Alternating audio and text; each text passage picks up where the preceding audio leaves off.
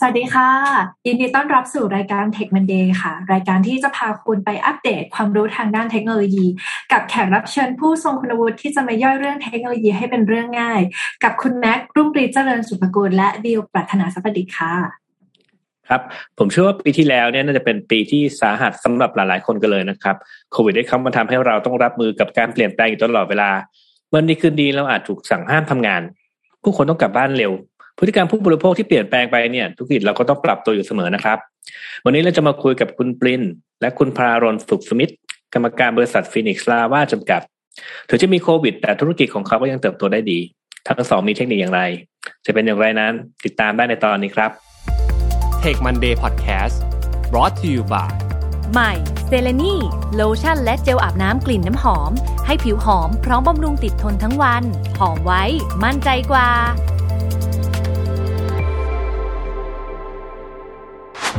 การเปลี่ยนแปลงเป็นทั้งวิกฤตและโอกาสสำหรับคนทำงานเพราะภาคธุรกิจในวันนี้กำลังเปลี่ยนสู่เกมชนิดใหม่ ที่เล่นยากขึ้น สนุก และท้าทายมากขึ้น ทางเลือกของเราจึงเป็นการพัฒนาทักษะใหม่ เพื่อเป็นผู้เล่นที่แข็งแกร่งในเกมธุรกิจนี้ และหากจะขับเคลื่อนเศรษฐกิจระดับประเทศไปให้รอด การพัฒนาทักษะใหม่แค่คนใดคนหนึ่ง คงไม่เพียงพอ ได้เวลาพัฒนาทักษะใหม่ให้ประเทศไทย Mission to the Moon Reskill Thailand ต่อยอดความเชี่ยวชาญด้านสื่อออนไลน์ที่เข้าใจคนทำงาน สู่การเป็นผู้นำในการพัฒนาทักษะใหม่ กับ Mission Academy คอร์สพิเศษ โดยผู้เชี่ยวชาญในสาขาต่างๆ ที่ช่วยสร้างโอกาสใหม่ในเกมธุรกิจโลก เพิ่มทักษะด้านการสร้างสรรค์ในโลกออนไลน์ ที่จะเปลี่ยนประสบการณ์เป็นบทเรียนสนุกๆของโลกครีเอเตอร์โดยรวิทย์หาอุตสาหะอ้ำสุภกร และทีมงาน Mission to the Moon Media เตรียมรับชมการถ่ายทอดสด เปิดตัวโปรเจกต์ใหม่ ฟรี วันเสาร์ที่ 26 กุมภาพันธ์ 2022 เวลาหนึ่งทุ่มเป็นต้นไป ผ่านช่องทาง Facebook และ YouTube ติดตามรายละเอียดเพิ่มเติมได้ที่ mission to the moon co สวัสดีค่ะ คุณปรินและคุณพารอนค่ะ สวัสดีครับ สวัสดีครับครับ ยินดีต้อนรับสู่รายการ Tech Monday นะคะ จริงๆอะวันนี้อยากให้เอาตัวแพ c เกจจิ้งมาโชว์แม่งเลยพี่ว่าคิดว่าผู้ผู้ฟังทุกท่านน่าจะรู้จักอยู่แล้วว่า Product เนี่ยเออมันหน้าตายไงแต่คุณหน้าคุณตาแต่ยังไง รบกวนทั้งสองท่านแนะนำตัวให้ผู้ฟังรู้จักอีกครั้งนึงค่ะได้ครับ ผมก็ชื่อปรินสุขสมิทธ์ครับ ก็ปกติผมก็ทำเกี่ยวกับพวกอ่าการตลาดเนอะเรื่องของกลยุทธ์ของบริษัทก็ฟีนิกซ์ ลาวาเราก็เป็นอ่าบริษัทที่ที่ทำ เราเรียกเราเรียกตัวเองว่าเป็นซาลาเปาแห่งการให้แล้วก็จริงๆ เราก็พยายามจะ develop สินค้าที่เป็นขนมเนี่ยแหละที่ที่เราคิดว่าเออเราจะทำเป็น chain ให้มีสาขาทั่วเอเชีย อันนี้ก็เป็นเป็นเป้าหมายของเรา ผมกับพารอนก็เริ่มต้นกันมาอ่าตั้งแต่สักเจ็ดแปดปีที่แล้วครับ เดี๋ยวผมให้พารอนแนะนำตัวต่อแล้วกัน ครับพารอนสุขสมิทธิ์ครับ ก็เออดูตรงส่วนพัฒนาผลิตภัณฑ์ฮะแล้วก็ดูตรงครัวกลางด้วย แล้วก็เออจะมี tech นิดๆหน่อยๆบ้างนะฮะ ครับ อะทีนี้เมื่อกี้นี้คุณปริน introduction มานิดหน่อยแล้ว แต่ว่าเอออาจจะยังไม่เห็นภาพนะครับ ว่าซาลาเปาแห่งการให้เนี่ยมันคืออะไรครับ อยากจะให้คุณปรินหรือคุณพารอนช่วยเล่าให้ฟังหน่อยครับ ว่าซาลาเปาแห่งการให้คืออะไรครับ ได้ครับ ก็อ่าจริงๆความตั้งใจของเราในในตอนในตอนทำตอนแรกเราพยายามจะหาอ่า product สักตัวหนึ่งแล้วก็อ่าที่ที่คิดว่ามีการใช้บริการซ้ำได้บ่อยในในประเทศเอเชียเนี่ย แล้วเราก็จริงเราเป็นคนชอบกินพวกขนมพวกเบเกอรี่นี่แหละแล้วเราก็มามองเห็นจุดแข็งเรื่องของอวัตถุดิบในประเทศ เราก็พยายามหาอยู่หลาย product นะสุดท้ายก็มาจบที่ซาลาเปาเนี่ยเพราะว่าจริงๆเราเราค่อนข้างชอบชอบทาน แล้วก็มันใช้ตามเทศกาลต่างๆ ได้เยอะคุณแม็กผมก็ค่อนข้างชอบเรื่องเรื่องตรงเนี้ย ประกอบกับช่วงนั้นนะตอนผมสักอ่ายี่สิบต้นๆน่ะ เราเห็นว่ามันมีข่าวของซาลาเปาลาวาเกิดขึ้นมา เราคิดว่ามันเป็นเรื่องแบบเรื่องใหม่นะอ่า แล้วเราก็ เริ่มคิดว่าเออไอการทำซาลาเปาที่มันมีมาแล้วสองพันกว่าปี มีมีไส้ลาวาเกิดขึ้นอย่างบังเอิญที่โรงแรมเพนินซูล่าที่ฮ่องกงเนี้ยเออมันมันเป็นเรื่องที่แบบน่าสนใจอะอืมแต่แต่เวลาเราเราเราจะกลับมาทำธุรกิจที่เมืองไทยอะตอนนั้นผมกับน้องชายก็เรียนอยู่ที่ญี่ปุ่นนะอ่าเราก็ต้องพยายามคิดเหมือนกันว่าเออเจ้าตลาดอย่างอย่างซาลาเปาสีแดงเนี้ยที่มีอยู่เกือบเกือบหนึ่งร้อยยูนิตในประเทศไทยเนี่ยเขาเขาขายยังไงอะเออคือเขาก็ขายในราคาที่ ต้นทุนค่อนข้างถูก แล้วก็ใส่กล่องธรรมดา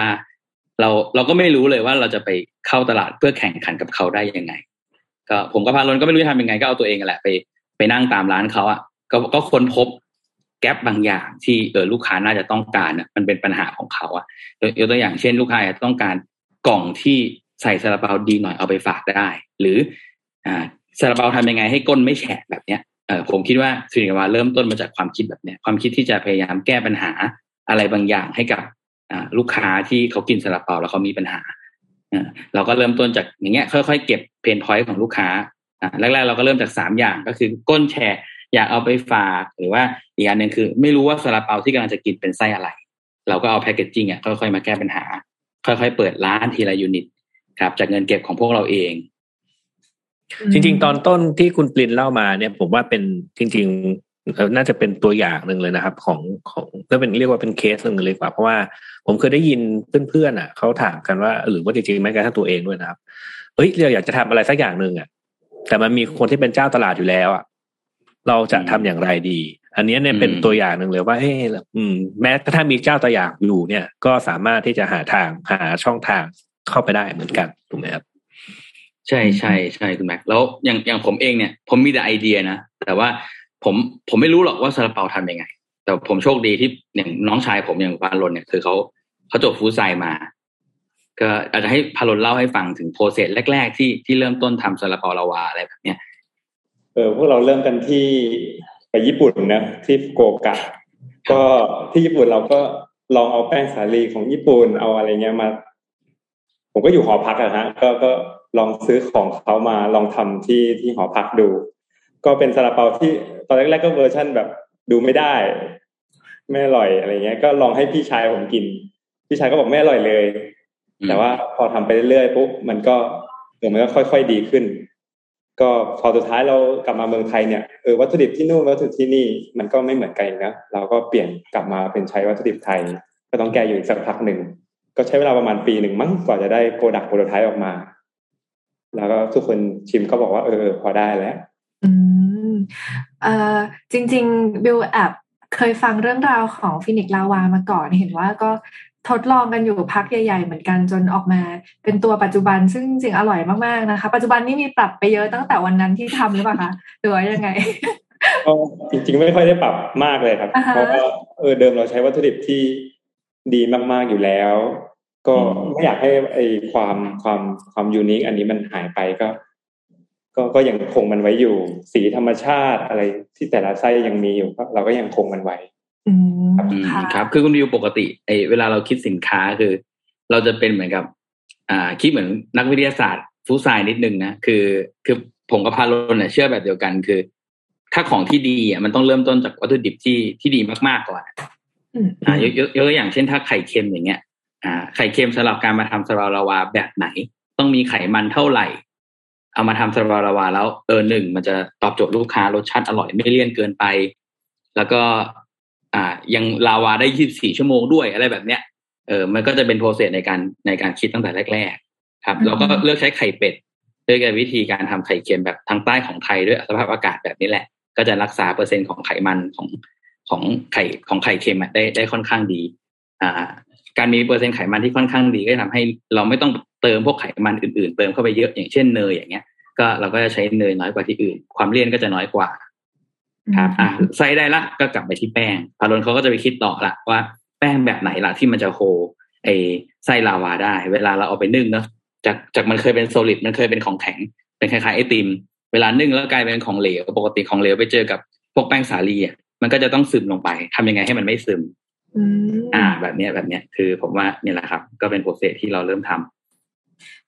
จริงๆ Phoenix Lava เนี่ยค่ะมี story ในเรื่องของการแบบเริ่มต้นของธุรกิจอะค่อนข้างน่าสนใจมากๆ แต่ว่า key point ที่น่าสนใจมากๆ วันนี้ที่เราคุยกันก็คือในช่วงของเรื่องโควิด -19 ซึ่งบิวว่า chain ร้านอาหารเจอปัญหากันหมดแหละนะคะ แต่บิวคิดว่าทาง Phoenix Lava ก็เจอปัญหาเหมือนกัน รอบโควิด นี้เป็นยังไงบ้างคะครับเดี๋ยวอาจจะให้พาลนแชร์สไลด์ให้ดูก็เออครับ ก็เป็นสองปีที่ที่ที่เหนื่อยที่สุด ตั้งแต่ทำธุรกิจมาเลย เพราะว่า อ่า ช่วงแรกก็เรียกได้ว่ายอดหายไปแปดสิบเปอร์เซ็นเลยคุณบิวครับอ่าโดยเฉพาะแบบ อ่า บางทีขนมของเราเนอะเราบอกว่าเราเป็นซาลาเปาแห่งการให้ เราก็เออจะมีลูกค้ากลุ่มหนึ่งซึ่งสั่งของเราไปเป็นแบบของจัดเลี้ยงอะ อืม เออ ส่วนนั้นคือรายได้หายไปร้อยเปอร์เซ็นเลย คือใช่เพราะงานเพราะงานจัดเลี้ยงมันไม่มีแล้วอืมมันเรียกว่าน้อยลงไปมากกว่าเก้าสิบเปอร์เซ็นต์เนาะครับ ใช่ แล้วก็ที่หน้าร้านก็สาขาที่อยู่ในห้างก็คือสาหัสสากันเลย คือบางวันขายได้หลักร้อยก็มีครับ เดี๋ยวให้พาลนกดสไลด์ให้ดูช่วงห้างปิดด้วยอะใช่ไหมช่วงห้างปิดนี่ก็ขายไม่ได้เลยป่ะใช่ใช่ที่หน้าร้านก็คือ Delivery ต้อง Delivery ร้อยเปอร์เซ็นครับ อันนี้เป็นช่วงแรก ๆที่ทำนะครับ ที่ที่บอกว่า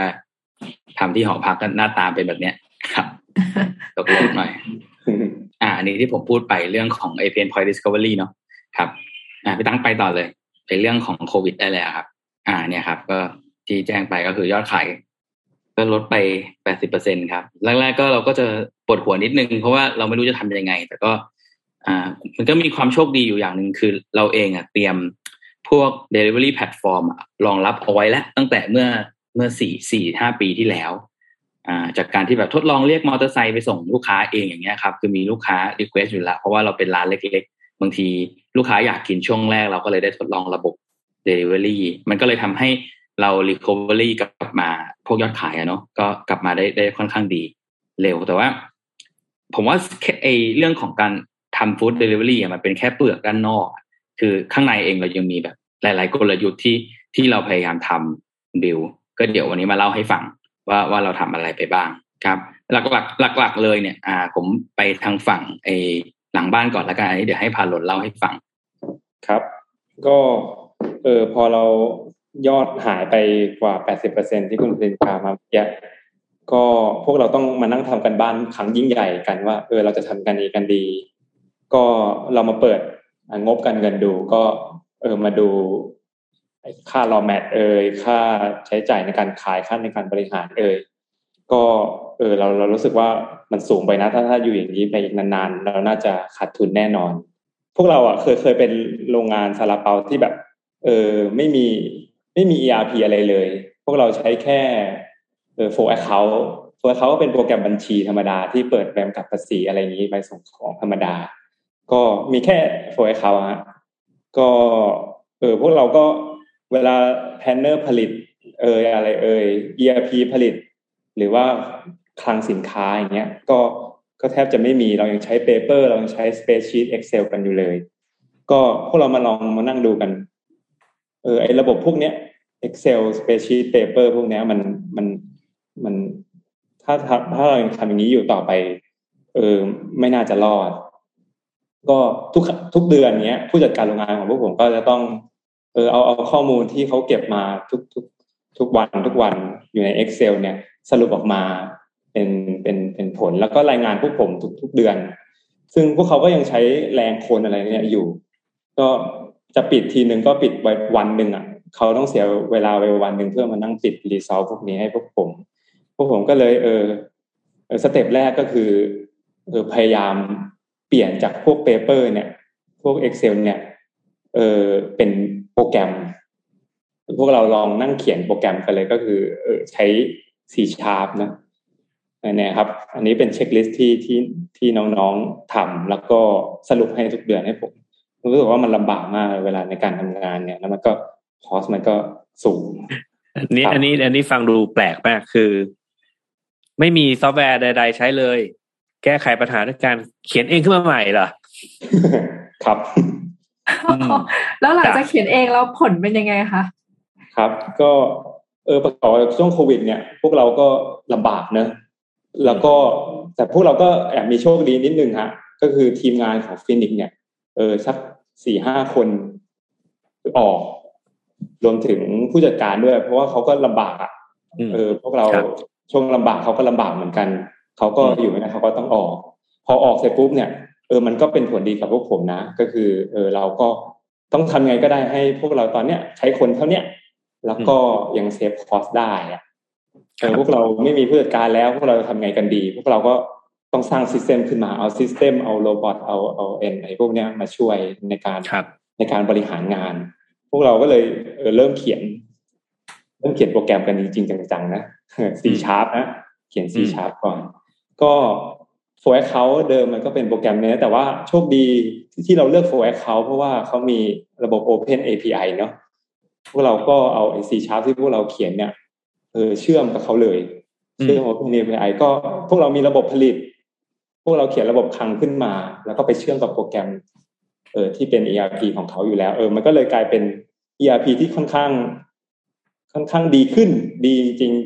ดีกว่าดีกว่าเดิมเยอะ ถามว่าสมบูรณ์เท่าแซปอะไรไหมก็ ไม่คงไม่เท่าแต่ว่ามันใช้กับสกิลกิจเราได้พอดี อืใช่ครับ พอเราพอเราทำไอ้พวกนี้ได้ปุ๊บเราก็ทำ SQL นะไปเก็บข้อมูลไว้ในใน database แล้วก็เอา database พวกนี้ไปเชื่อมกับ dashboard ของ Power BI กับ Data Google Data Studio ก็แทนที่พวกผู้จัดการโรงงานเขาจะต้องเสียเวลาหนึ่งวันมาสรุปให้พวกผม result ก็ไม่ต้องสรุปแหละ เออ dashboard จัดการให้หมดแค่คลิกเดียวเขาก็จัดการให้หมดแหละ เพราะว่าเรามี Data ทุกอย่างหมดแล้ว ครับครับ แล้วก็เออพวกเราใช้ไอ Arduino นะ ก็เออเป็นตัววัดเซนเซอร์ ซึ่งเออปกติเราต้องจ้าง QA QC หรือว่าหน่วย safety ขึ้นมาดูโรงงาน ดูว่าตรงนี้บอดหรือยัง QC จะต้องมานั่งเช็คทุกชั่วโมงอะไรเงี้ย แต่พวกผมก็ พยายามเอา IoT เข้ามาช่วย ก็ให้เขาตรวจทุกหนึ่งนาทีเลย แล้วก็รายงานผมขึ้น dashboard เราก็ดูได้เลยว่าอุณหภูมิตอนนี้เราเท่าไหร่ดูจากที่ไหนก็ได้ แล้วเขาก็ถ้ามันผิดปกติเขาก็เตือนทางไลน์เลยทันที แล้วก็จะจะพยายามเข้าสู่ไอ้ smart factory ให้ได้นะมันมี smart home แต่ว่าพวกเราจะทำให้มันกลายเป็น smart factory ในในใน SME เออจะมีพวก IoT อย่างเงี้ย มันมัน ลำบากไหมผมว่าเขาก็ไม่ง่ายไม่ง่ายเออมันไม่ง่าย แต่ว่า เออ พวกเราก็สร้างพยายามสร้างขึ้นมาเพื่อ เพื่อลดคอสแหละ อืมครับครับเดี๋ยวเดี๋ยวให้ดูโปรแกรม C Sharp ก็เพิ่งเขียนเมื่อปีที่แล้วเองครับ ก็เขียนเขียนแล้วก็ปล่อยมาตอนประมาณเดือนเมษา2021ก็ค่อนข้าง ดีฮะเวลาเราทำก็เออเขียนนี้ปุ๊บก็ให้เด็กพนักงานลง พอลงปุ๊บเขาก็ไปเก็บใน SQL นะมันก็เหมือนเซฟเข้าไปเหมือน Excel นั่นแหละแต่ว่าเป็นแค่เป็นบรรทัดบรรทัดของเขาเซฟทีนึงก็ขึ้นบรรทัดหนึ่งเรื่องเรื่องบรรทัดหนึ่งเหมือนสเปซชีตเหมือน Excel แล้วพวกเราก็เอาเอาข้อมูลพวกนี้แหละ ไปรันแดชบอร์ดครับ ก็สรุปได้เลยว่าเออตอนนี้ประสิทธิภาพในการผลิตของผมเมื่อวานเท่าไหร่ เดือนที่แล้วเท่าไหร่ สองสามเดือนที่แล้วเท่าไหร่เฉลี่ยแล้วเป็นเท่าไหร่ ผลิตไปกี่ลูกแล้วสูญเสียกี่ลูกแล้ว ก็ก็คุมคุมเด็กได้เลยโดยตรงทันทีเรียวทางก็เรียกว่าเหมือนกับไปจริง ๆ ก็คือจริงๆก็เหมือนกับไปเป็นสตาร์ทอัพเหมือนจริงๆก็โควิดอาจจะทำให้กลับไปอยู่สถานะเกือบเริ่มต้นอีกครั้งหนึ่งอะคือเราเนื่องจากว่าเงินทุนเองอาจจะไม่ได้เยอะ ก็เลยพอจะทำ อะไรขึ้นมาใหม่ก็เลยต้องพัฒนาเองถ้าทำได้ ซึ่งบังเอิญโชคดีด้วยที่ทีมงานทำได้ถูกไหมครับใช่ใช่ใช่คือคุณแม่คุณดิวอาจจะสงสัยว่าเออทำไมเรื่องนี้สำหรับเรามันถึง อ่ามันถึงมันถึงสำคัญเพราะจริงๆนะถ้าถ้ามองดีๆเราเป็นธุรกิจแฟรนไชส์เนาะธุรกิจแฟรนไชส์ก็คือหมายความว่าจริงๆ เรามี partner ที่เป็นแฟรนไชส์ซีเนี่ย อ่า ซื้อแฟรนไชส์เราไปเปิดสาขา ดังนั้น revenue หลักของเราอะจริงจริงๆแล้วมาจากอ่ารายได้ของแฟรนไชส์ซีที่ซื้อวัตถุดิบจากเรา ครับ อ่าแล้วก็ค่าพวกอ่าคือความเป็นอยู่รอดของแฟรนไชส์ซีอะที่คือสำคัญกับเรามากคือถ้าแฟรนไชส์ซีเจ๊งเนี่ยเขาก็ไม่สั่งวัตถุดิบจากเรา เราก็แย่คราวนี้เมื่อก่อนเนี่ยเลยนะว่าไอ้ซาลาเปาที่เราผลิตเนี่ยวันเนี้ยมันมันมันเสียจริง ๆ แล้วอะเท่าไหร่ ระบบขนส่งที่เรามีมัน efficiency มากแค่ไหนเออการการมีระบบขึ้นมาที่ตรวจเช็คเนี่ยมันก็ค่อนข้างจะช่วยเราในการควบคุมต้นทุน แล้วก็ทำงานได้อย่างมีประสิทธิภาพ ครับฝั่งขาแรกของ plan ก็จะเป็นเรื่องพวกนี้เป็นหลักอย่างเช่น การดูอุณหภูมิแบบ real-time เพราะสินค้าเราต้องเก็บ frozen อย่างเงี้ยครับเออเมื่อก่อนเนี่ยคือ อ่า ก็มีเหมือนกันบางที warehouse จู่ๆเสียอย่างเงี้ย ของของไปหมดเลย inventory ล้านกว่าบาทอย่างเงี้ยคือเออมันก็ค่อนข้างเสียหายกับเราเนอะโควิด มันก็ทำให้อ่าทางฝั่งพาลนเองเขาเหมือนกับ ต้องรีบรีบทำเรื่องเนี้ยก็ก็เป็นโปรเจกต์ที่เรียกได้ว่าทำขึ้นมาอย่างรวดเร็ว อืมจริงๆบิวว่า use case เนี้ยเป็น use case ที่เห็นชัดเลยว่าระบบไอทีเข้ามาช่วยในงานธุรกิจอย่างไร เพราะว่ามันสามารถปรับในมุมของ manual process หลายอย่างแล้วก็แก้เรื่องของ human error ที่อาจจะเกิดขึ้น แล้วก็ convert มาเป็นสิ่งที่ IT เราควบคุมจากส่วนกลางได้บิวว่ายิ่งเป็นแบบแฟรนไชส์แบบนี้ยิ่งแบบเห็นชัดเลยค่ะ ว่าน่าจะช่วยมากๆแต่ว่าเดี๋ยวบิวขอ add on นิดนึงว่าในมุมของโควิดอะอย่างหลังจากตอนแรกที่มีปัญหาเรื่องยอดขายตกลง แล้วก็เอาตัวระบบนี้มาใช้ด้วย นอกจากระบบนี้แล้วเนี่ยบิวว่าเรื่องช anel การขายเนี่ยก็น่าจะมีการปรับเปลี่ยนเหมือนกันตรงนี้ทางฟินิกลาวามีการปรับยังไงบ้างเหรอคะอ่า เรื่องของที่หน้าร้านนะคุณบิว ก็สิ่งสิ่งที่ผมพยายามจะทำให้มากที่สุดก็คือทำยังไงให้เรามีรายได้อะเกิดขึ้น แบบทันทีโดยที่เราไม่ต้องลงทุนอ่า capital capex ของเราไปมากกว่าเนี้ยคือเราเองก็มีเป็นบริษัทเล็กที่มีงบลงทุนจำกัดใช่ไหมดังนั้นงบ capex ของปีที่มีโควิดอะคือมันแทบจะเป็นศูนย์เลย แต่ทำยังไงให้การที่ไม่ไม่เปิดสาขาเพิ่มอะแล้วมีรายได้เข้ามา ออสิ่งเนี้ยสำหรับผมอะผมว่าคือคือเรื่องคอขาดบาดตายเลย เราก็ พอเราพอเราตั้งโจทย์แบบเนี้ย จะทำรายได้ได้ยังไง โดยที่ไม่ขยายสาขาที่ต้องลงเงินมันก็เลยทำให้เราได้ทดลองหลาย ๆ โมเดลเนะโมเดลแรกที่เราใช้อะก็คือโมเดลอย่างเช่นที่ตอนนั้นเขาทำกันเยอะๆ Cloud Kitchen cloud kitchen ก็ก็คือลูกค้าที่อยู่ในส่วนอื่นๆ ทั่วกรุงเทพและปริมณฑลที่ที่ปกติมีการสั่งซ้ำนี่ที่บางสาขา แต่ว่าเขาต้องจ่ายค่าส่งเป็นร้อยบาทร้อยห้าสิบาท เออ แบบเนี้ยทำยังไงเราถึงจะมีจุดกระจายสินค้าที่จะไปไปใกล้ ๆเขา แล้วก็มีอ่าจุดกระจายสินค้าตรงนั้นทำให้ลูกค้าจ่ายจ่ายค่าเดลิเวอรี่แค่ยี่สิบาท อย่างเงี้ย เออคาวิเช่นมันคือไอเดียแบบเนี้ย แล้วสินค้าของผมมันเป็นสินค้าที่ผลิตออกมาจากโรงงานใช่ไหมดังนั้นอะ การทำ cloud kitchen เนี่ยมันย่อมง่ายกว่าร้านอาหารเป็นสิบสิบเท่าอยู่ละผมก็เริ่มต้นแบบนี้ก็ลองดูว่าอะลองดูสิเราเองมีอุปกรณ์อยู่ละพอที่จะเปิดสาขาสี่ห้าสาขา ปกติมีอุปกรณ์บูธที่ไม่ค่อยได้ใช้อยู่ละไปหาพื้นที่ค่าเช่าหลักพันทำ cloud kitchen ดู เราก็เริ่ม pilot จากสี่ห้าสาขาไอ้สี่ห้าสาขานั้นก็คือออฟฟิศผม บ้านผมอ่าบ้านคุณภรรยาผมบ้านคุณแม่ผม แล้วก็เอาเด็กไปเลย เออ ไปลอง pilot ดูเฮ้ยมันแอบขายได้เหมือนกันแฮะ เออมันแอบขายได้เหมือนกันแฮะ เพราะว่าจริง ๆ มันอาจมันอาจจะเพราะโชคดีที่เรามีแบรนด์ด้วยมั้งในระยะหนึ่งแล้วเวลาเราโปรโมทไปปกติ เราก็หา lead ไปเข้าพวกไอ food aggregator ทั้งหลายบน Facebook บน Twitter อยู่แล้วใช่ไหมเราก็เราก็ทำโฆษณา แล้วก็ให้ลูกค้าไปกดสั่ง แบบเนี้ย เออ มันเริ่มมันเริ่มมันเริ่มมีออเดอร์มาเหมือนกัน ก็ ขอแทรกนิดนึงค่ะค่าที่เช่น อย่างที่บอกคืออย่างเวลาบิวกดสั่งของอะคือถ้าบิวเริ่มเห็นแบบไอ้ค่าค่าเดลิเวอรี่มันแบบห้าสิบาทหกสิบาทบิวก็เปลี่ยนร้านแล้วอันนี้คือย้ายร้านให้ใกล้คนมากขึ้น เพื่อที่พอเขาเห็นค่าส่งถูกเขาจะได้สั่งถูกปะใช่ใช่ถูกต้องเลยคุณบิวผมยกตัวอย่าง มีสาขาหนึ่งอยู่บางบ่อผมยังไม่รู้จักเลยบางบ่ออยู่ไหน บางบ่อนี่คือเลยสมุดปราการไปอีกนะไกลมากเลย คือปกติลูกค้าเขาสั่งเนี่ยเขาต้องสั่งจากสาขาบางนา หรือสาขาคุณวิถีค่าส่งร้อยห้าสิบอย่างเงี้ย ไม่มีทางสั่งแน่นอนครับเราก็นั่นแหละ อ่า มีญาติผมคนหนึ่งเขาเคยทำครัวเก่าที่นั่นพอดีอะไปลองเลย อย่างเงี้ย เป็นต้น เราก็หาพื้นที่ที่ถามว่าทำคาวคิทเช่นได้โดยที่เราอะก็เอาระบบในการบริหารจัดการโรงงานทำยังไงให้มันสะอาดไปคอนโทรลเขาหน่อย เพราะว่าเราเราเป็นเราเป็นธุรกิจแฟรนไชส์ใช่ไหมเราก็ปกติเราก็จะมีวิธีการทำงานอะ พวก procedure ต่างๆ อยู่แล้วถูกไหมอย่างเช่นว่าทำยังไงจะล้างร้านให้สะอาดอย่างเงี้ยเราก็เอาแบบนั้นแหละไป control ซึ่งมันก็จะไม่ได้อ่าเข้มงวดเท่ากับการเปิดร้าน แต่ว่ามันก็เออย่อยย่อยลงมา จริง ๆ ผมคิดว่าผมโชคดีด้วยมั้งเพราะว่าธุรกิจของเรามันเหมาะกับการทำแบบนี้พอดี เพราะว่าสินค้าแทบจะแปดสิบเก้าสิบเปอร์เซ็นมันมาจากโรงงานไงแต่ถ้าจะต้องไป cooking ที่ร้านคงโอ้โหคงคงคงเหนื่อยกว่านี้เยอะครับระบบ cloud solution อีกแบบหนึ่งครับ ระบบ cloud kitchen ก็ช่วยทำให้ มียอดขายกระเด้งกลับมาประมาณสักสี่สิบเปอร์เซ็นละอืมอันนี้ก็ถือว่าช่วยได้มากๆ อันนี้เป็นกลยุทธ์แรกที่ทำครับ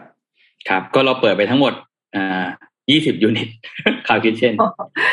อ๋อในช่วงโควิด คือทำให้เราสามารถได้ขยายเอ่อจุดอันอันหนึ่งที่ต้องมาแก้ไขเลยคือหา distribution channel ให้ได้ เพิ่มขึ้นใช่ใช่ใช่ แล้วเดี๋ยวนี้ร้านบนออนไลน์จากที่เราดู Data ที่พวกพวก LINE MAN พวก Grab เขาบอกมาเนี่ยคือร้านมันเปิดขึ้นกันทีเป็นสิบเอ็กสิบเท่าใช่ไหม เพราะว่ามันเปิดง่ายจริง ๆ คือในพื้นที่ location หนึ่งอะใช่ไหมอย่างอย่างครัวผมอะหนึ่ง location เนี่ยอ่า ผมไม่ได้ทำแค่ Phoenix Lava นะอ๋อทำหลายอย่าง ใช่ ผมผมก็คิดต่อยอดไปเลยว่าอะร้านผมอะปกติ run Phoenix Lava อยู่แล้วอะเราทำอะไรได้อีกไหมผมก็คุยกับพาลนอะเราทำอะไรได้ไหมเราอะปกติอะทำงานรับจ้างผลิตโรงแรมอยู่แล้วคุณแม่ เออยกยกตัวอย่างเช่น อ่า ผมขายแกงกะหรี่ให้ให้โรงแรมอยู่แล้วโรงงานทำซาลาบาลาวามีความโชคดีอย่างหนึ่งคือ ตัวไส้ซาลาบาลาวาใกล้เคียง ใกล้เคียงกับแกงกะหรี่เราก็ลองรันร้านแกงกะหรี่ร้านใหม่มาเลยเออ แล้วเวลาผมไปเปิดคาเฟ่เช่นเนี่ยผมก็ไม่ได้ไปแค่ร้านเดียวก็ไปเนี่ยซาลาเปาแกงกะหรี่ร้านไก่ทอด ในเครือตัวเองไปให้หมดทดลองไปเลยอะเออคือลูกทุ่งมาก แต่ว่า มันก็ช่วยทำให้เรามีรายได้ เอ่อกลับคืนมาละเยอะเยอะเยอะพอสมควร ก็เรียกได้ว่า อ่า ลืมตาอ้าปากได้เลยในช่วงโควิด อืม ซึ่งกลับกันนะบางคนนี่คือเจ๊งไปเลยนะเพราะว่าช่วงโควิดเขาไม่ไม่สามารถหาหาเอ่อ solution ได้พอเราพอของคุณคุณปีและคุณพาลนคิดมาได้ปุ๊บก็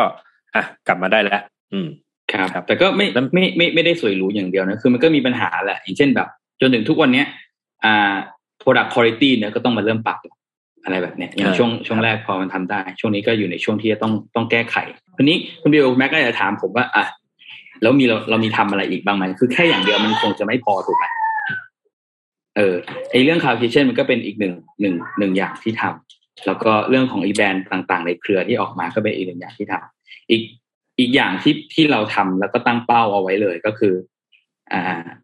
เวลาเวลาเราเรามีหลาย ๆ สาขา มันมีข้อได้เปรียบอย่างหนึ่งคือเราพอเห็น Data ว่าตอนช่วงโควิดอะสาขาแบบไหนมันจะ work อะเออแล้วเราโชคดีเรามีสาขาหนึ่งอยู่สาขานอกเมืองอยู่ตรงศาลายา แล้วช่วงโควิดอะไอสาขาเนี้ยมันโตแบบสามเท่าเลยอะเออสามเท่าเลย ใช่ผมแรกผมก็งงนะว่าว่าทำไมมันมันยอดมันโตสามเท่า ก็พอพอไปนั่งดูดีๆก็เออง่ายมากก็คือคนเขากลับมาอยู่บ้านกัน มาอยู่ชานเมืองกันนะแล้วก็คนน่ะ ลูกค้าเองก็ไม่ได้หายไปไหนหรอก เขาก็สั่งเดลิเวอรี่กินเหมือนเดิมแหละ แต่ว่าเขาแค่ย้ายออกมาจากเคยอยู่คอนโดในเมืองทำงานในเมืองอย่างเงี้ย ก็มีเวลาอยู่บ้านมากขึ้น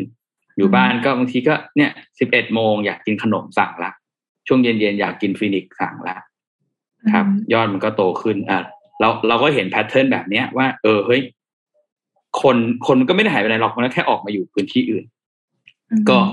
ก็ไปคุยกับแฟนชายซีผมว่าก็ก็ยังก็ยังมีความดีอย่างหนึ่งคือเรามีแฟนชายซีอยู่ในระบบประมาณเจ็ดแปดท่านตอนตอนช่วงนั้น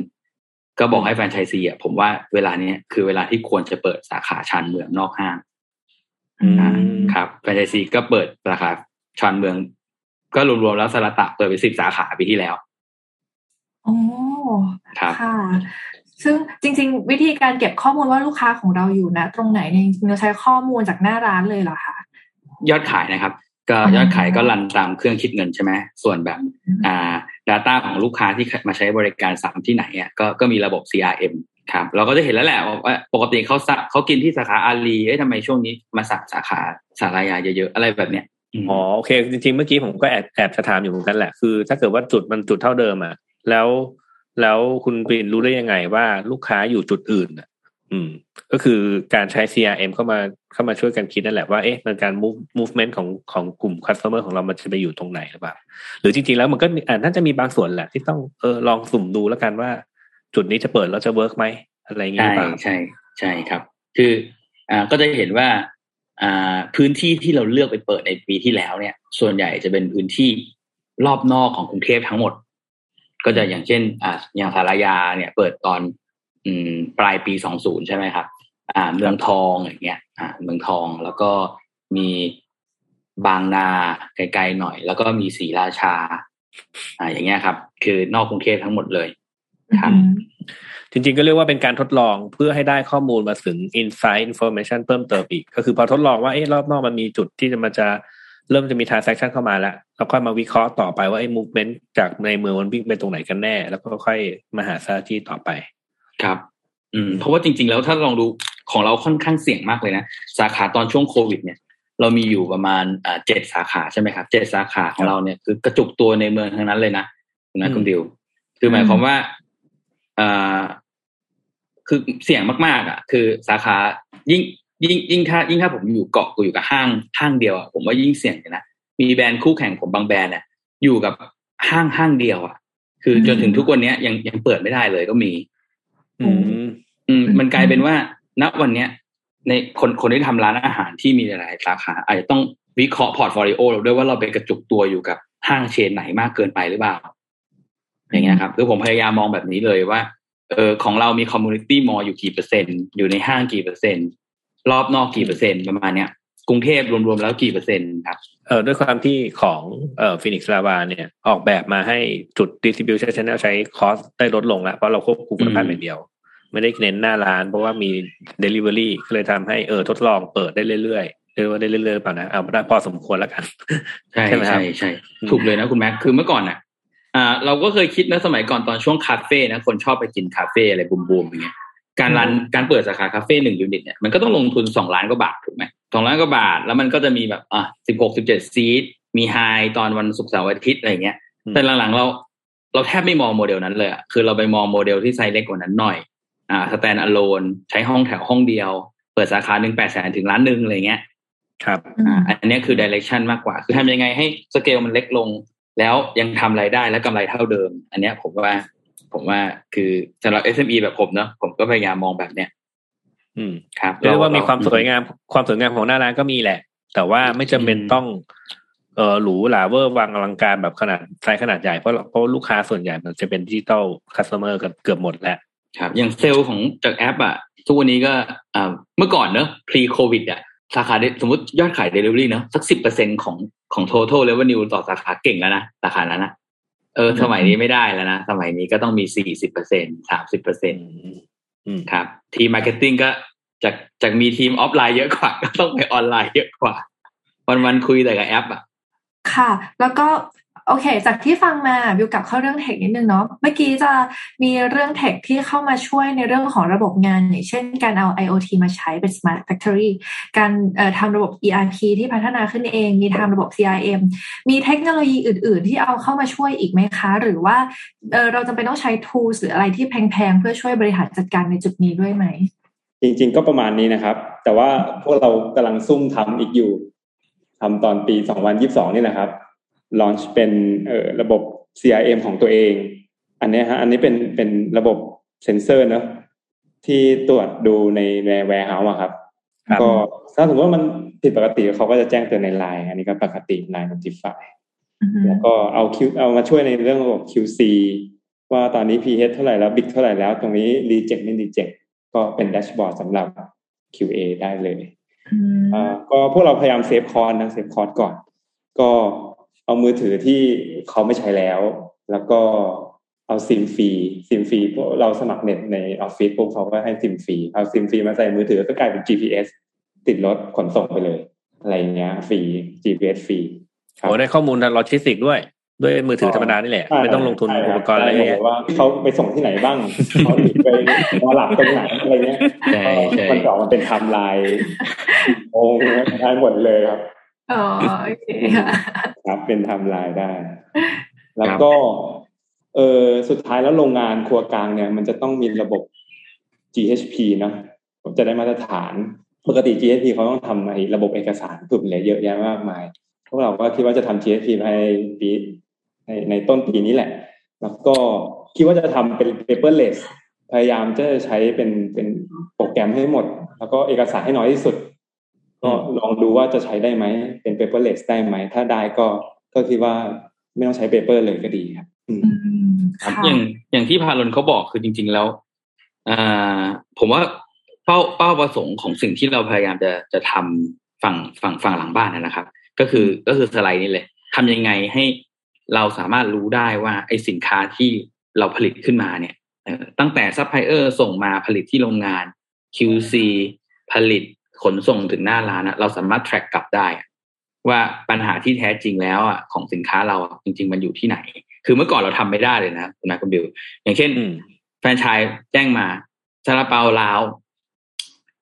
เราก็เราก็กลุ่มขมับแล้วว่าอะแล้วไงวะอะเออ กูเคลมให้มึงก็ได้นึกออกไหมคุณแม็กคือแต่ว่าไอ้กูเคลมให้มึงก็ได้เนี่ยมันหมายความว่าต้นทุนเราไงซาลาเปาเราที่ผลิตไปแล้ว เออ คราวนี้เราก็จะเริ่มแบบ แต่แต่เข้าใจนะ SME อย่างเราววินาทีแรกมันอาจจะแบบไอ้เรื่องพวกนี้มันอาจจะไม่สำคัญ แต่วันเนี้ยเราเราต้องให้ความสำคัญมาแล้ว เพราะว่ามันเริ่มเยอะแหละอืมครับ ถ้ามันเป็นแค่ชิ้นสองชิ้นก็เออเออก็อืมกูให้มันก็ได้นั่นแหละไปเนาะแต่ถ้าเกิดว่าเฮ้ยจำนวนมันเยอะขึ้นเรื่อยๆอย่างเงี้ยมันก็ต้องหาทางควบคุม หาทางแก้ไขหน่อยว่าใครจะมารับผิดชอบค่าใช้จ่ายนี้ให้เรา ครับอืมครับ อันนี้ก็จะเป็นสิ่งที่เออพยายามตั้งใจทำให้ได้ ระบบที่มันจะสามารถแบบ มีการ track มี traceability ของของสินค้า เออครับครับเมื่อเอกี้อเมื่อจกี้ริงอืมครับๆจริง ๆ ก็ดูเหมือนจะทำทำเองอะไรมาจำนวนหนึ่งแล้วนะอืม ถ้าไปถ้าเกิดว่าตอนนี้อีกผมว่าปีหน้าถ้าพอฟินิกลาวาเอ่อ growth มากกว่านี้สักสิบเท่านี่ผมว่าน่าจะเห็นบล็อกเชนมาแล้วล่ะผมว่าจะเป็นลอจิสติกเทคขึ้นมาแล้ว อืมอีกหนึ่งแน่ อ่าทีนี้ถ้าเกิดว่าพอพอคนเยอะขึ้นหลายสาขามีมากขึ้นเนี่ยครับ เอ๊ะเราจะทำยังไงให้พนักงานหรือว่าแฟรนไชส์ซีที่อยู่ต่างๆ กันอะเข้าใจว่า เอ๊ะตอนนี้เราต้องทำอะไรทำยังไงบ้างครับ คือทุกวันนี้แฟรนไชส์ซีเราก็ยังไม่เยอะเนอะมีอยู่ประมาณสักอ่าสิบห้าสิบห้าบริษัทที่เป็นแฟรนไชส์ซีครับเรา ทุกวันนี้ครับก็ยังอ่าคุยกันฉันพี่น้องเลยแม็กคือ เออคือกลุ่มไลน์เวิร์กอย่างเงี้ยก็คุยกันเลย ครับ ก็ ทุกทุกวันนี้ก็คือสื่อสารจากเราก็คือเราเราเป็น two way นะคือ ทุกแฟรนไชส์ซีเนี่ยเข้ามาอยู่ในกลุ่มเลย คือคอมเพลทุกคนได้เห็นหมดแล้วคือมันก็เสี่ยงนะ Transparent ครับเออ ใช่ เวลาเขาด่าเนี่ยก็คือ เออ เห็นหมดอะแต่ว่าคือเราก็คิดว่าแบบนี้มีข้อดีเหมือนกันคือ เวลารู้ว่ามีปัญหาปัญหาอยู่ตรงไหน เราก็จะได้ทีมงานก็จะเข้าไปแก้ไขอืมนะครับทุกวันนี้ก็ครับใช้วิธีแบบเนี้ยแฟรนไชส์ซีบางคนเหมือนเพื่อนดีกว่า คืออมเออ คืออันไหนดี อันไหนไม่ดีก็ก็พูดคุยกัน คือแล้วแล้วแฟรนไชส์ซีสำหรับผมนะความสำเร็จของผมอะมันมาจากการที่แฟรนไชส์ซีทำแล้วมัน work อะเขาขยายสาขาที่สองที่สามแบบเนี้ย ครับ เออ อันเนี้ยคือคือความสำเร็จของเราดังนั้นแบบ ทุกเรื่องนับจากเนี้ยที่อ่าธีมของปีเนี้ยที่พยายามจะทำก็คือ เงินที่เราจะ invest ลงไปก็คือจะ invest ระบบเพื่อทำยังไงให้แฟรนไชส์ซีเราอะทำงานได้ง่ายขึ้นสะดวกขึ้นอืม เอออะไรหลายๆอย่างจาก feedback เขาส่วนใหญ่ก็ก็เอาเอามาพยายามทำอ่าถ้างั้นน่าจะพอพอสมควรแล้วเดี๋ยวผมขอขออนุญาตสรุปนิดนึงก็คือเอะปีที่แล้วโควิด ก็น่าจะส่งผลให้ให้กับฟินิกซ์ลาวาพอสมควรนะครับ สิ่งที่คุณปรินและคุณพารนเล่าให้ฟังเล่าให้ฟังเมื่อกี้เนี่ยก็คือหนึ่งก็คือเพิ่ม distribution channel ก่อนทำยังไงให้มันมีโอกาสในการขายมากขึ้น แล้วใช้ทุนให้น้อยที่สุดถูกไหมครับ แล้วก็เอา Data เข้ามาใช้ เพราะว่าเราต้องรู้ว่า เอ๊ะ ลูกค้าของเราคือกระจุกตัวอยู่ตรงไหน เราก็จะได้ไปเพิ่มอืม distribution channel ให้ถูกจุดถูกไหมครับครับ แล้วก็เมื่อกี้เห็นตอนต้นๆเห็นคุณคุณปรินเอ่อพูดมาว่าเอ๊ะเออเรามีสินทรัพย์มีอะไรมาอยู่อืมก็มาเปลี่ยนให้กลายมาเป็น distribution channel ซะอืม ก็น่าจะทำให้เออมันทำให้ใช้ cost ได้น้อยที่สุดที่จริงๆก็ต้องผมว่ามันเป็น way ของสตาร์ทอัพรูปแบบหนึ่งนะคือ มันไม่จำเป็นต้องใช้เงินเยอะ แล้วก็สามารถที่จะ generate รายได้ได้ถูกไหมครับ แล้วก็พึ่ง partner คือแฟรนไชส์ซีที่ที่เรามีอยู่ แล้วก็ทำให้เห็นภาพเดียวกันให้ได้ทำเอ่อ communicate แล้วก็ไปด้วยกันให้ได้ใช่อะใช่ผมใช่ผมสรุปมาแบบนี้นี่เอ่อคุณปรินคุณคุณพารนมีอะไรอยากจะฝากให้ท่านผู้ฟังเพิ่มเติมไหมครับ อย่างอย่างผมเองเนี่ย อืมคือช่วงโควิด เนี่ย มันก็ผมเรียกว่าเป็นบทพิสูจน์แล้วกัน คือ ผมกับพาโลนะคุยกันตลอดเลยนะคือเราอาจจะไม่ใช่แบบคนที่ทำธุรกิจแล้วแบบปังที่สุด ใช่ไหมครับสำเร็จที่สุดนะปีที่แล้วอะแต่ว่า เออ เราเป็นพวกที่แบบทนที่สุดอะอืมเออคือเราทนจริงคือ คือหลาย ๆ หลาย ๆ ครั้งที่ที่เราเจอปัญหา เราก็พยายามจะลองดูว่าทำยังไงให้วันเนี้ยบริษัทมันจะอยู่รอดไปได้ คือช่วงโควิด ผมมันไม่ได้ราบรื่นนะคือผมก็ไม่ได้ผมก็หันเงินเดือนตัวเองออกหมด80เปอร์เซ็นต์ผมก็พาโลไม่ได้รับเงินเดือนมา เป็นปีแล้วเหมือนกัน คือต้องการจะลดค่าใช้จ่ายเพื่อให้มันมีตอนช่วงที่พยายามจะสร้างพวก distribution channel เพิ่มขึ้นเนี่ยเนอะรายได้มันไม่ได้เข้านะ คือเมื่อก่อนเคยขายได้เดือนหนึ่งสี่ห้าล้านอย่างเงี้ยมันก็เหลือล้านกว่าบาทอะมันจะเอาที่ไหนไปพอกินใช่ปะก็ต้องพยายามหันค่าใช้จ่ายก่อนเออในช่วงเวลาแบบนั้นนะคือ ผมคิดว่าสิ่งที่ต้องทำอย่างอย่างเร่งด่วนก็คือเรื่องของเนี่ยแหละการหารายได้ทำยังไง เราถึงจะหารายได้เพิ่มขึ้นได้ โดยที่ไม่ลงทุนเพิ่ม แล้วก็ต้องต้องคิดเรื่องที่เป็นค่าใช้จ่ายควบคู่กันไปด้วย ก็ฟินิกซ์ลาวาก็อยู่รอดจนถึงทุกวันเนี้ยก็พยายามจะคิดแบบเนี้ยทำยังไงเราถึงจะ อ่าอยู่รอดผ่าน wave นี้ไปได้ โดยที่ทุกๆ คนน่ะในในบริษัทเนี่ยเราเราเสียสละบางคนไปนะ แต่ว่าส่วนใหญ่ก็ยังอยู่กับเราได้ แล้วก็แล้วก็ยังยังมุ่งมุ่งมุ่งพัฒนาไประบบต่างๆ ที่ให้ partner เราอะอ่าทำงานได้ง่ายขึ้น ไม่งั้นร้านแฟรนไชส์ทุกร้านอะอ่าผมว่า key สำคัญก็คือทำยังไงให้แฟรนไชส์ซีที่เป็น partner เรายังอยู่กับเรา ยังลงทุนเพิ่มกับเรา เปิดร้านสาขาที่สามที่สี่กับเราสำหรับผมแฟรน franchise business มันคือ มันคือธุรกิจแห่งความสัมพันธ์น่ะ มมันคือ relationship ครับ business ล้วนๆเลยเขาเขาเชื่อเราเขาถึงจะลงกับเราดังนั้นแบบความเชื่อใจความการรักษาสัญญา มันคือเรื่อง branding เลยนะเออผมผมก็พยายามจะคิดเรื่องเนี้ยเสมอเสมอรวมไปถึงอ่าปลายทางที่เป็นลูกค้าด้วยเนาะ end user ของเราที่เป็นลูกค้าเนี่ยเออทำยังไงแล้วลูกค้ายังจะกลับมาใช้บริการซ้ำเพราะว่าร้านค้าแบบเรายากที่สุดก็คือการให้ลูกค้ากลับมาใช้บริการซ้ำผมว่าเรื่องเนี้ยคือสิ่งที่เราพยายามคิดทุกๆวันครับ ของของของผม เออเหมือนปีที่แล้วเนี่ยจะเป็นปีที่พี่นวาพยายามลดค่าใช้จ่าย แล้วก็อะไรหลาย ๆ อย่าง แต่ปีเนี้ยมันกลับกันนะปี2022เออพวกเราเหมือนจะเจอเออโมเดลธุรกิจที่ค่อนข้าง work นะก็พวกเราก็เริ่ม settle กับโมเดลอันนี้ แล้วก็ตอนนี้คุณปรินน่าจะมีแผนขยายธุรกิจโมเดลเนี้ยกับแฟรนไชส์อีกสักประมาณน่าจะสามสิบสี่สิบเจ้า ผมคิดว่าบริษัทปีนี้น่าจะโตโต ถ้าถ้ามีแผน grow ขนาดนี้ก็คือโตโตโตไปขนาดเนี้ยก็คือยังยังไงก็ต้องมีระบบที่มารองรับการโตครั้งนี้ คือถ้าสมมติว่าเรายังใช้ Excel หรือ Spreadsheet อะไรอย่างนี้อยู่ผมคิดว่าเออไม่น่าไม่น่าจะรองรับการโตของของบริษัทที่จะโตขนาดนี้ได้ดังนั้นก็ก็เรื่อง system ครับถ้าสมมติว่าเราเจอโมเดลแล้วเราจะ grow แล้วก็ system ต้อง back ให้ทันการ grow ของบริษัท ถ้าสมมติว่ามัน back ทันมันไปคู่คู่กันก็ ก็ก็ถือว่าน่าจะไปได้ไกลอ่าก็วันนี้ก็จะได้ไอเดียบิวมองว่าได้ทั้งสองมุมเลยเนาะทั้งเรื่องของการแก้ปัญหาในช่วงวิกฤตช่วงโควิด -19 แล้วก็เรื่องของ SME ที่เอาระบบ IT เข้ามาเป็นตัวช่วยในการที่จะพัฒนาให้ให้ตัวระบบการควบคุม flow อะไรมันดียิ่งขึ้นนะคะ จริง ๆ บิวว่าอันนี้เป็น use case เ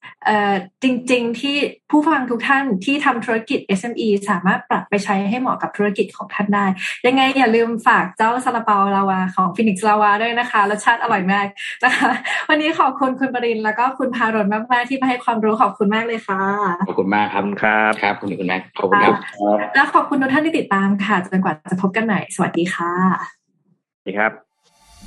Tech Monday Podcast Presented by เซเลนีโลชั่นและเจลอาบน้ำกลิ่นน้ำหอม หอมไว้ มั่นใจกว่า